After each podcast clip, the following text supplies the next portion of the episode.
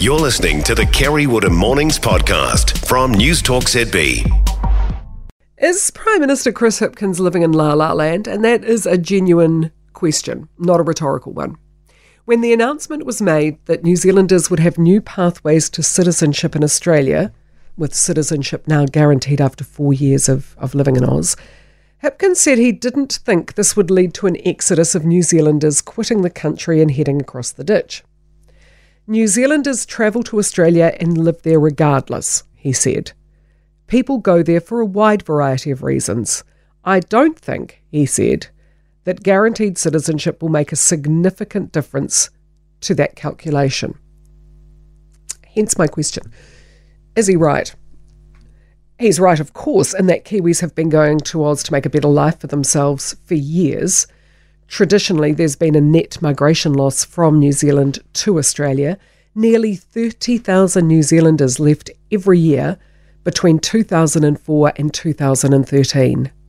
Then it was three thousand, cut really dramatically, three thousand a year during the years twenty fourteen and twenty nineteen. Then, of course, our borders were closed. Once they were opened, we were off again. Not at a rate of thirty thousand Kiwis, but certainly more than three thousand. There was a net migration loss of eight thousand one hundred people to Australia in the year to June twenty twenty-two, taking their skills, their determination, their optimism, their capital with them. Now, they left, as Hipkins quite rightly said, for a variety of reasons. Some had family already there, some were headhunted, some were young and using it as stopping off point to work and travel the world. Some went when they saw what they could be earning. Nurses earn a minimum of twenty-four thousand dollars more a year than they do in New Zealand. Primary school teachers, thirty-two thousand dollars more. Doctors and specialists, nearly seventy thousand dollars more. But it's not all about the money. New Zealand is home. Connections run deep. There's something intangible about belonging, about your home country, especially when you've been away and you fly back in. It's the colours and the people.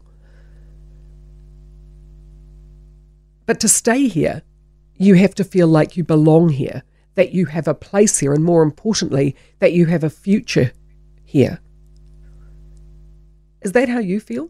I haven't heard so much, oh, I'm off to Australia chat since, well, those years between two thousand four and two thousand thirteen. It might just be people needing to let off steam. It'll be interesting to see what the figures say next year. But really, I wonder whether the question is not why would you go to Australia, but rather why would you stay in New Zealand? For more from Kerre Woodham Mornings, listen live to Newstalk Z B from nine a.m. weekdays or follow the podcast on iHeartRadio.